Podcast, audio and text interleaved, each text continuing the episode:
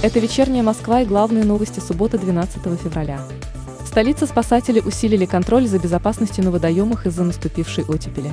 Регулярно замеряется толщина льда на акватории Москвы-реки и внутренних водоемах.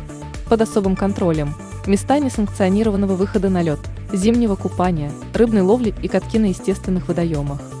Об этом заявил заместитель мэра Москвы по вопросам жилищно-коммунального хозяйства и благоустройства Петр Бирюков. Столичном метро запустили первый на Калужско-Рижской линии. В 2022 году новый поезд «Москва-2020». Он стал 90-м из всех поездов такого класса. Об этом сообщили в пресс-службе Департамента транспорта и развития дорожно-транспортной инфраструктуры города. Отмечается, что всего за 2022 год Москва закупит 41 такой состав. Их запустят на Большой кольцевой и Калужско-Рижской линиях подземки. Также они поступят в новое электродепо Нижегородское. По данным синоптиков, зима в этом сезоне еще не закончилась, но уже стала самой снежной в Москве за последние 4 года. Высота снежного покрова достигла отметки 160 см при норме 150 см. Об этом сообщили в пресс-службе комплекса городского хозяйства столицы. Отмечается, что температура воздуха в городе колеблется от плюс 1 до минус 1 градуса. Соответствующая информация опубликована в новостном агрегаторе СМИ-2.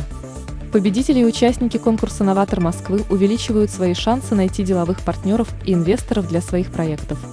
Об этом рассказала заместитель мэра Москвы Наталья Сергунина. Размер премии от 500 тысяч до полутора миллиона рублей, но еще важнее для конкурсантов – внимание инвесторов и потенциальных партнеров – Участники прошлых лет смогли расширить свое производство и выйти на новый уровень.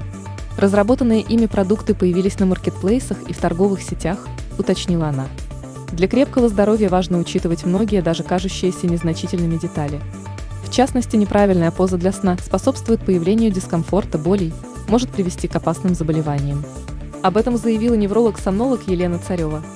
По ее мнению, лучше менять позу для сна – даже лежа на боку, самый полезный с точки зрения медицины позе. Постоянно лежа на левом боку можно получить неприятные последствия, если у человека наблюдаются проблемы с сердцем. Таким людям врач советует отдыхать на правом боку.